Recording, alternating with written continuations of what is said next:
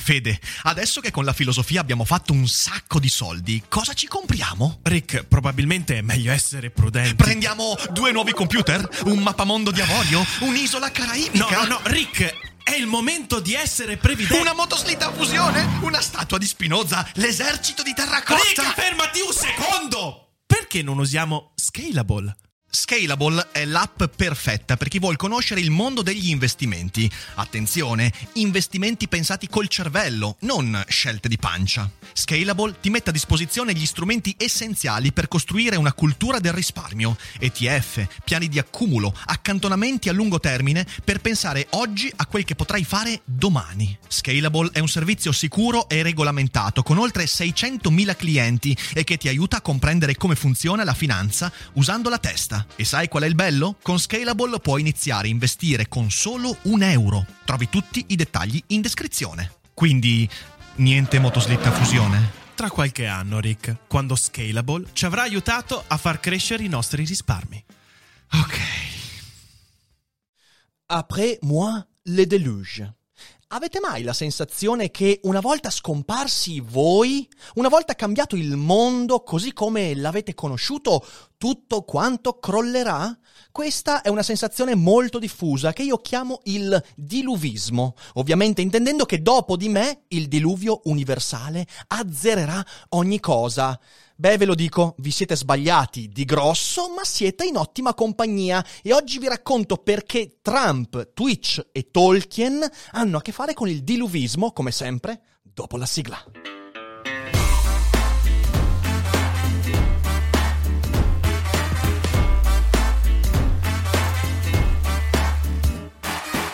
Sei su Daily Cogito, il podcast di Rick Dufer. E chi non lo ascolta è cibo per gli zombie.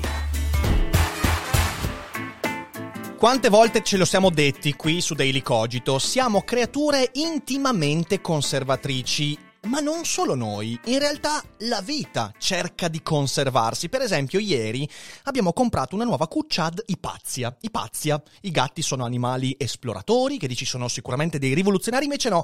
Ipazia ha annusato la nuova cuccia, anche se è più comoda, più bella, più morbida, più vellutata dell'altra, che è anche vecchia, consunta, uno schifo e non ne ha voluto sapere. Per tutto il giorno ha cercato la, cu- la, la cuccia vecchia annidandosi in mezzo a buchi. E insomma, un casino. Insomma, io l'ho guardato dei, e ho detto, ok, gatto boomer.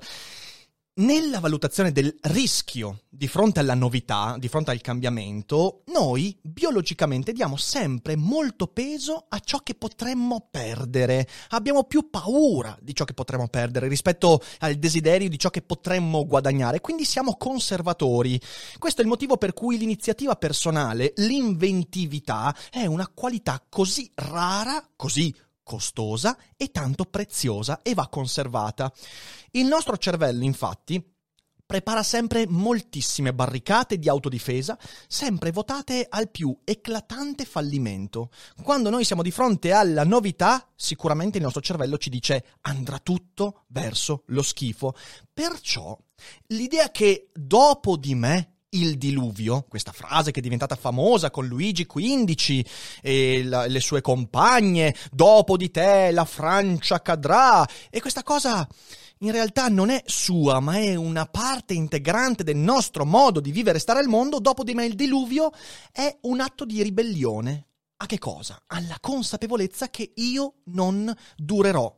Quando ciò che sono e quello che faccio verrà meno, il mondo andrà verso lo scatafascio. E questa è un'idea sbagliata. E oggi vi racconto perché facendo degli esempi un po' particolari. Prima di addentrarci in questo ragionamento però due cose molto molto importanti. La prima è che domani, ovvero mercoledì 18, al posto del Daily Cogito così come lo conoscete, sia in live che poi in differita, ci sarà finalmente la nuova live monografica, la prima della stagione. Volevo farla a settembre, poi a ottobre, poi non ce l'ho fatta, beh, a novembre arriva. Quindi facciamo la live monografica sul grande Max Weber. Sarà una bellissima serata. Chi la vuole seguire in live, mercoledì 18 alle 21 su Twitch il giorno dopo, come sempre, su Spotify e su YouTube in differita, da non perdere. In secondo luogo, ricevo sempre continue domande su Rick, ma come faccio a sostenere il tuo lavoro? Beh, ci sono tre modi principali. Primo, abbonarsi su Twitch e sappiate che abbonandovi sostenete il nostro lavoro e potete persino farlo gratuitamente usando l'account di Amazon Prime, che ogni mese vi dà opportunità di abbonarvi gratuitamente a un canale Twitch. Ovviamente il nostro qui, Daily Cogito, per, per sostenere sostenere questa baracca e questi burattini, come dico solitamente. Secondo modo, la community di Patreon, che è un abbonamento mensile che può andare dai 2 ai 100 dollari al mese e che vi permette anche di accedere ad alcuni servigi molto interessanti. Terzo modo, il nostro negozio, in cui trovate tazze, felpe, maglie con i loghi fatti dalle sante manine di Ari, che sono bellissimi, sono stupendi, guardateli, tutti i link sotto in descrizione, quindi dateci una mano a far crescere questa community. Ma adesso torniamo a noi. Uno degli aspetti dell'autoconservazione, questa, questa sorta di istinto ancestrale che cerca di conservarci in quello che siamo, temendo il futuro in ogni modo, è quello di dare un'importanza enorme a quello che io sono, sovrastimando il mio ruolo, come direbbero i francesi, aggiungendosi centimetri al pisello, tanto per dirla così in modo molto molto parco sovrastimare quello che io sono, nel ruolo che rivesto per gli altri, in quello che è l'effetto dei miei gesti, delle mie parole, è una cosa, è la superbia, è il tentativo di dirsi sono più importante di quello che in realtà io effettivamente sono. A volte questa sovrastima di sé è innocua, come quando si perde il posto nel quintetto della propria squadra di pallacanestro. Cosa capita? Al massimo qualche insulto all'allenatore. Ah, se non gioco io, la squadra va allo sfacelo. Après moi le deluge, dopo di me il diluvio, e invece poi non succede nulla. A volte però questo, questa tendenza è deleteria, succedono disastri, come quando vieni mollato dal tuo partner e cerchi di tenertelo stretto dicendo che ora la vita sarà un inferno. Per il partner, ovviamente, di nuovo, senza di me, dopo di me, tu vivrai l'inferno. Per poi accorgerci che invece, con grande sofferenza, lui o lei starà molto meglio senza di noi. Quindi sono tendenze deleterie personalmente, che a volte sono innocue, altre volte invece fanno danni. Credo che sia importante ragionarci perché questa è una tendenza che non solo fa parte integrante della nostra vita, ma quando superata ci permette di vivere un po' meglio, di dare una migliore dimensione e capire meglio la prospettiva che noi abbiamo nei confronti del mondo e che il mondo mostra nei nostri confronti. E ci sono anche casi famosi in politica, in letteratura, nella nostra cultura contemporanea che possiamo osservare e che ci possono far riflettere. E questi casi che ho preso sembrano molto scollegati gli uni dagli altri, lo sono, ma nella mia testa è tutto molto ben collegato. Questo potrebbe essere il vero problema. Questi tre casi sono quelli di Trump, di Twitch e di Tolkien. Andiamo con ordine. Prima di tutto Donald Trump. Tutti a dare addosso al povero Donaldone nazionale, ma nella sua posizione chi avrebbe fatto diversamente?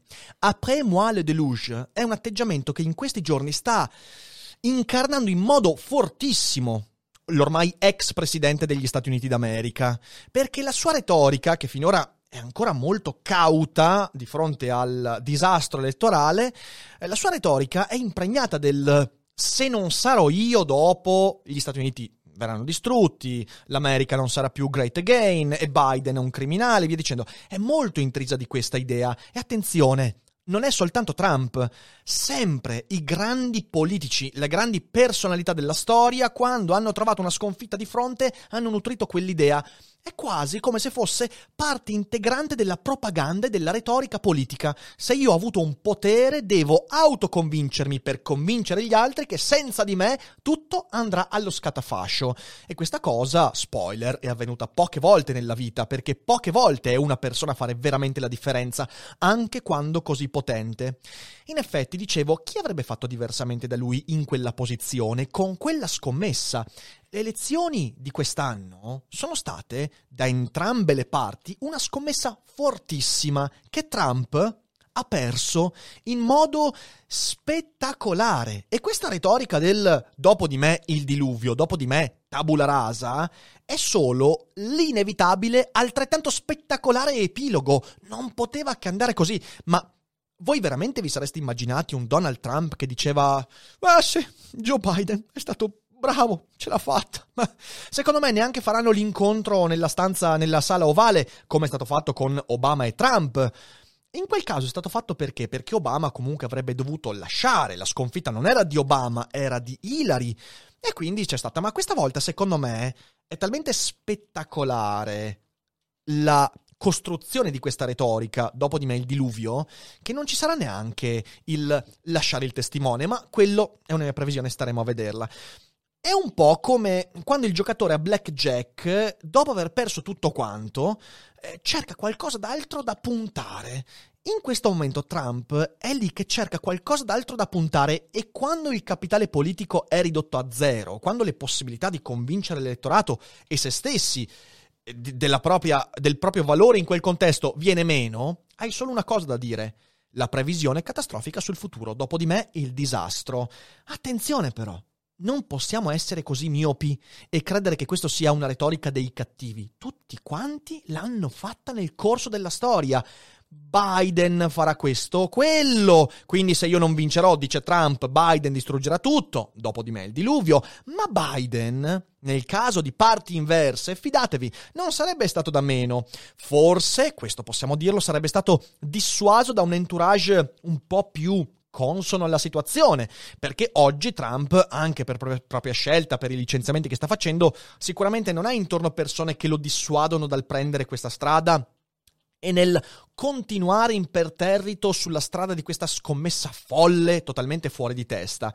Ma Biden avrebbe fatto lo stesso, forse in misure diverse, ma après moi le deluge, Fidatevi, è una cosa che percorre tutta quanta la storia delle sconfitte politiche più eclatanti e non c'è nulla da fare. Ogni volta in cui c'è stato un colpo di Stato ed è sopravvissuto il despota, pensate soltanto a quello che è stato detto da Saddam dopo la conquista di Baghdad e dopo eh, la sua deposizione, dopo di me il diluvio, in modi diversi, ma è stato quello ciò che è emerso dalle dichiarazioni.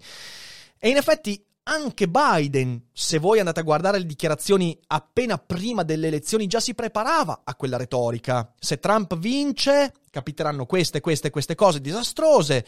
Che sia vero o che sia falso, quella è una cosa a priori. Succede prima che poi gli eventi si scatenino. È un impulso umano irrefrenabile che nei potenti viene amplificato enormemente. Il secondo esempio è Twitch o meglio, il secondo esempio sono i creatori di contenuti su Twitch. Perché sto dicendo questo? Beh, perché dovete sapere che questa, su cui stiamo trasmettendo live, è una piattaforma che vive cambiamenti drammatici, straordinari. Ne ha parlato anche l'amico Giorgio Tavernite, Taverniti proprio in questi giorni. Metto il link del suo video in descrizione. Cosa è successo? Beh, è successo che Twitch fino a qualche mese fa era una piattaforma di nicchia, comunque molto dedicata a eh, poche persone rispetto ai numeri di YouTube o di altri siti. Poi c'è stato il lockdown, il lockdown ha portato molto più pubblico e molti più contenuti, ha portato anche me e Ari e a tutto questo, quindi ha aumentato enormemente eh, il ventaglio di creatori di contenuti e di pubblico e questo cosa ha portato come conseguenza? Beh, ha portato anche a molta più gente che si accorge delle violazioni di copyright. Infatti in questi giorni Twitch sta mandando mail su mail su mail a tutti quanti i creatori di contenuti indistintamente per dire eh, scusate c'è un problema. L'anno scorso ricevevamo circa 50 segnalazioni per violazione di copyright al mese per tutta la piattaforma. Adesso arriviamo a migliaia al giorno e non riusciamo più a gestire. Quindi mi raccomando, ci saranno ban, restrizioni, violazioni. Questo è una cosa inevitabile. Perché quando c'è più pubblico c'è anche magari più gente che lavorando nel campo del copyright dice ah guarda questo usa musica sotto copyright, questo guarda un film su Twitch, eh, un film eh, di nuovo con violazione di copyright e via dicendo. Quindi era inevitabile e io, non è che io voglia darmi dei meriti, però da mesi, da quando ho messo piede su questa piattaforma, quindi ancora a marzo, ho detto che questo sarebbe successo. Ora il Far West è finito su Twitch, sta cambiando la piattaforma. E cosa succede? Ecco, après moi le deluge. Vedo un sacco di creators, persone che producono contenuti qui su, eh, su Twitch, dire ora che non c'è più questa possibilità, Twitch finirà. Ci sono addirittura persone che stanno dicendo sì che Twitch andrà in crisi. Che... Perché? Perché queste sono persone che fanno rubriche in cui per esempio guardano eh, programmi televisivi, Temptation Island, Il Collegio, sono titoli che io cito perché ho visto gente che li guarda su Twitch. Ovviamente quei programmi sono sotto copyright, tu non puoi prenderli e trasportarli dove ti pare. Se lo fai su YouTube ti chiudono il canale in 448, giustamente.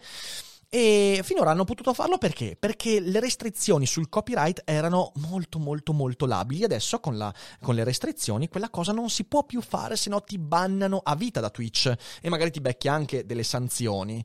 E quindi l'idea è, adesso che non si può più fare questa cosa, il diluvio. Non ci sarà più Twitch, disastro, crisi. È una cazzata, è una cazzata immane per tantissimi motivi. In primo luogo perché la sensazione che quando io non potrò fare quel poco che ho fatto, nessuno potrà più fare nient'altro, è un egotismo autodifensivo incredibile. Non è vero che nessuno potrà fare altro, è vero che io non potrò più fare quello che stavo facendo, che è ben diverso. E questo va a delineare quella che secondo me è la problematica, che la sensazione che non ci sia nessuna alternativa a quello che ho sempre fatto finora è una pura pigrizia o mancanza di immaginazione. È di nuovo una autodifesa. Io riconosco un ostacolo, un modo per autoconvincermi del fatto che quell'ostacolo non c'è, quindi un modo per sviluppare un denial o comunque per crearmi un consenso che poi diventerà inutile, è dire quando quella roba non ci sarà più, visto che ciò che io facevo crollerà tutto, non ci sarà più nulla e via dicendo. È una cazzata, è un autoconvincimento incredibile, è pigrizia o mancanza di immaginazione. La differenza fra chi continuerà a fare cose anche diverse su Twitch e chi invece abbandonerà per questo motivo è la stessa che c'è fra chi inizia un percorso perché ha un progetto in mente, io voglio fare questa cosa, avere un progetto significa che anche di fronte all'ostacolo tu cerchi soluzioni per e chi invece è venuto su Twitch, per esempio, proprio per evitare le violazioni di copyright di YouTube. Ma sapete quanti sono ad averlo fatto? Sono tantissimi. Ripeto, interi canali sono basati sul vedere film che non si potrebbero vedere. Ed è anche, scusatemi, un po' stupido perché in fin dei conti Amazon Prime ti permette attualmente di vedere i film del catalogo di Amazon Prime insieme alla community senza violare nessun copyright. Ma se tu prendi un film da una piattaforma come Now TV o Netflix e la proietti su Twitch, mi sembra abbastanza chiaro che tu stia facendo una grandissima cazzata. Tutte le piattaforme nel corso della storia recente e anche in quella futura vivono, hanno vissuto e vivranno questo ciclo, il ciclo del Far West, la novità, si può fare tutto, siamo in pochi, quindi pochi controllano, a un certo punto massificazione di pubblico e creatori di contenuti restrizioni. È inevitabile, è così e chiunque lavori sul web dovrebbe rendersene conto senza chiamare in causa i numi infernali e la distruzione di tutto quanto il panorama comunicativo. Non funziona così. Peraltro, sapete cos'è una cosa veramente interessante? È veramente interessante vedere che quel meccanismo che oggi viene denunciato da alcuni creatori di contenuti, cioè adesso che non si può più fare questo, tutto quanto verrà distrutto, è lo stesso meccanismo per cui in questi mesi hanno beneficiato di una crescita enorme di pubblico. Perché? Perché tu hai beneficiato della crescita di pubblico che è stato anche la causa delle restrizioni di adesso. È un cortocircuito interessante, ma après moi le deluge è soltanto un discorso che uno si fa senza nessun motivo. Il diluvismo anche qua è un autoconvincimento.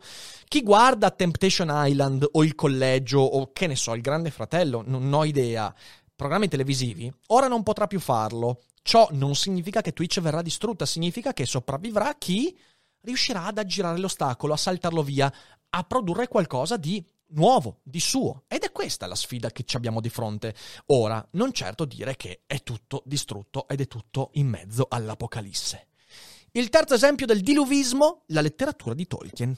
Eh sì, perché nell'epica tolkieniana uno dei temi fondamentali è il seguente.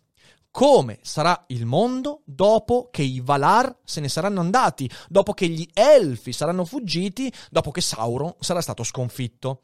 Se noi guardiamo l'epica tolkieniana sotto questo punto di vista, capiamo che non solo è un'epica che racconta il susseguirsi delle generazioni, le eredità che ogni generazione acquisisce da quella precedente, è un argomento che tratterò molto presto in un Daily Cogito, ma è soprattutto quella domanda lì, Cosa succederà quando ciò che ha resa grande la Terra di Mezzo se ne andrà?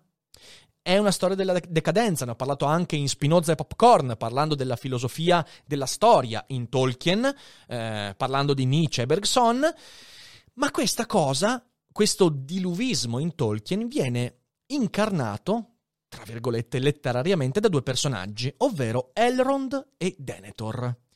Elrond e Denethor sono entrambi convinti, in modi diversi, che dopo la loro dipartita tutto crollerà. Sono personaggi, Elrond, il re degli elfi di Gran Burrone, Denethor invece il sovrintendente di Gondor, ultimo della sua casata, padre di Boromir, defunto, e Faramir, fratello un po' sfigato di Boromir, sono entrambi convinti che tutto quanto crollerà. Entrambi sono colti dall'idea che il loro tempo sarà l'ultimo vivibile. E questa è una sensazione che di nuovo biologicamente noi capiamo benissimo, noi siamo portati a convincerci di questo perché è una sorta di autodifesa, è un istinto che molto spesso può essere proficuo, ripeto, dà importanza al mio tempo, eh, però dall'altra parte è deleterio, soprattutto quando leggi Tolkien. Entrambi, infatti, convincendosi che il loro tempo sia l'ultimo vivibile e che qualunque cosa faranno dopo ci sarà il disastro, la conquista da parte del male, l'inferno, il diluvio, entrambi sono desiderosi di non lasciarsi indietro nulla. E questo è un atteggiamento mortifero del diluvismo. Dal momento che dopo ci sarà l'inferno, io voglio portare via tutto quello che sento vicino a me. Elrond, prima di tutti, si adira quando scopre che Arwen, sua figlia prediletta, rinuncia alla mortalità e non solo, non vuole partire con lui verso Valinor partendo dai porti grigi. Non vuole, impazzisce. E nel film questa cosa non viene raccontata, ma nel libro è veramente incazzato, usa parole toste, detesta Aragorn, dice ma come? Lui non crede nel potere degli uomini, cioè crede che gli uomini siano deboli, lo crede grazie alle sue esperienze, Isildur che si tiene l'anello e quindi condanna la terza era alla nuova guerra, e dall'altra parte sovrastima enormemente la presenza degli elfi, crede ancora che il mondo sia sorretto solo dalla presenza degli elfi, non si fida degli uomini, crede che gli elfi siano il massimo, il non plus ultra. Quindi dice, dal momento che dopo di me il diluvio, voglio portare con me anche Arwen, tutti gli elfi, tutti i miei fratelli, andiamocene, questo mondo non merita la nostra presenza. E si incazza quando Arwen dice Papà, no, voglio andare con Aragorn perché lui è un figo, tu invece sei un vecchio, elfo immortale però un vecchio. E l'incesto non mi piace, quindi vado con Aragorn, ok? Attenzione, Elrond si incazza come una bestia. Dall'altra parte, Denethor impazzisce di fronte alla possibilità di fallire. Chi è Denethor? Denethor è un sovrintendente saggio, ricordiamoci che viene raccontato come un uomo sapiente, che però a un certo punto perde la brocca, come si suol dire. È l'ultimo della casa dei sovrintendenti. I sovrintendenti sono quella lunga eh, sequela di governatori che sostituiscono il re esule di Gondor, che guarda caso poi è Aragorn. Eh, facciamo due più due, capiamo dove sta andando la storia.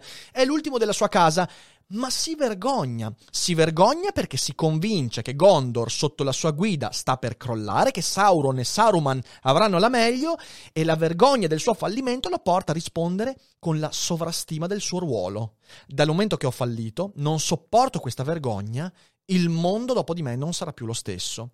Pianifica quindi di portare via con sé i figli. Boromir però se n'è già andato ammazzato dagli orchi. E Faramir perché Denethor cerca di bruciare Faramir insieme a se stesso? Non per amore, non è amore per suo figlio, ma per paura di essere superato. Ecco il diluvismo, la paura del sospetto che quelli dopo di me faranno meglio di me. Denethor è per questo che dà fuoco a Faramir. Fallendo, la scena del film è spettacolare, nel libro un po' più cruda, Però è straordinaria questa idea. Il diluvismo ci porta a questo, ci porta a distruggere tutto quello che amiamo perché non lo vogliamo lasciare agli altri, Elrond, e perché abbiamo paura che quella cosa manifesti il nostro fallimento del tutto. Faramir mi supererà in saggezza, in capacità, in tutto quanto, e io non lo voglio permettere. Entrambi, Elrond e Denethor, uno tragicamente e l'altro no, scopriranno che il mondo andrà avanti senza di loro, come Luigi XV, come tutti i sistemi precedenti a noi, come questo sistema, come me, come te, come i Daily Cogito Studios. Tutto quanto avrà la sua fine e il mondo andrà avanti. Il mondo andrà avanti anche senza di te e senza di me. Questa è una frase che dovremmo ri- ripetere a noi stessi ogni volta in cui ci svegliamo, ma non per disfacimento e dire oddio, sono inutile, sono stupido, sono piccolo, no.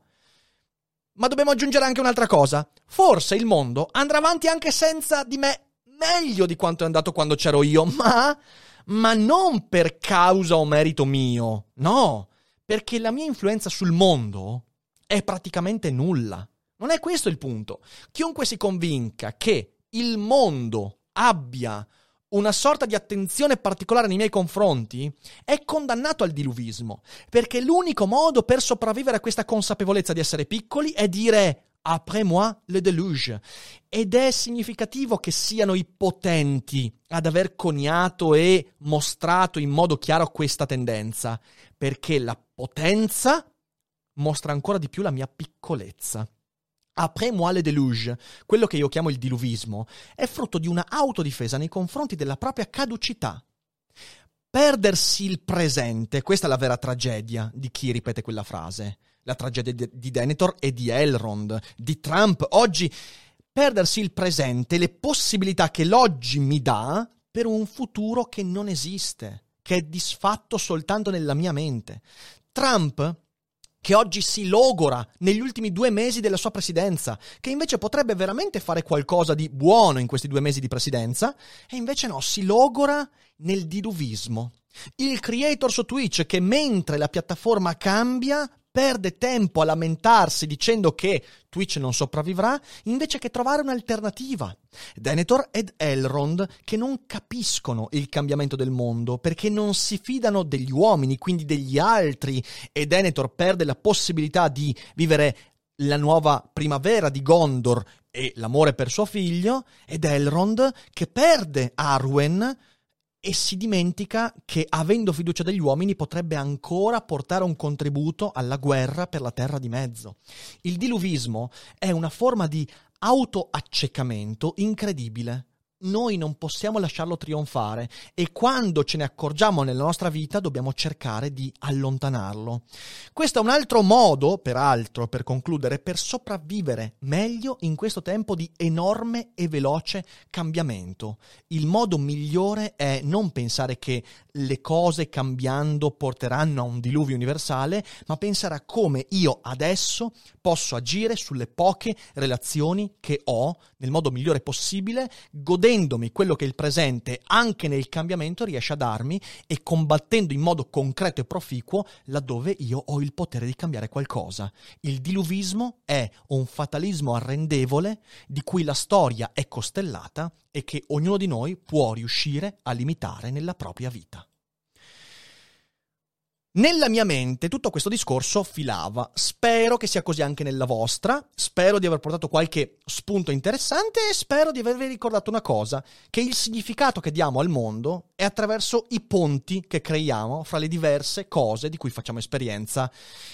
E credo che sia anche molto divertente farlo. Insomma, mettere insieme Twitch, Trump e Tolkien così è una cosa che mi diverte. Spero che riusciate a farlo anche voi perché è una cosa che ci permette di costruire anche qualcosa di nuovo e di originale, strumenti per interpretare il proprio presente. Io vi ringrazio per avermi ascoltato. Chi è in live non esca perché adesso apriamo la chat vocale di Discord e quindi ci facciamo due chiacchiere per circa un quarto d'ora sui temi del podcast e anche su altri temi. Per tutti gli altri che stanno ascoltando o vedendo in differita, sapete cosa fare. Condividete, fate conoscere Daily Cogito a quante più persone possibili e se ne avete la possibilità sostenete questo progetto con Patreon Patreon, Twitch, il negozio e vi aspetto domani alle 12 per il rassegnato stampa e alle 21, mercoledì sera alle 21 per la live su Max Weber. Non dimenticate che non è tutto noia ciò che pensa.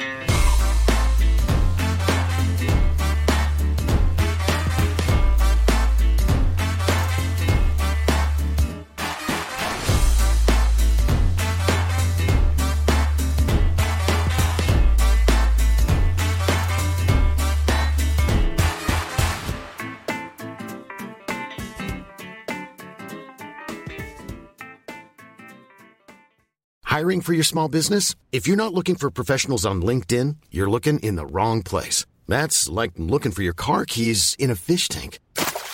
LinkedIn helps you hire professionals you can't find anywhere else, even those who aren't actively searching for a new job but might be open to the perfect role. In a given month, over 70% of LinkedIn users don't even visit other leading job sites. So start looking in the right place. With LinkedIn, you can hire professionals like a professional. Post your free job on linkedin.com slash people today.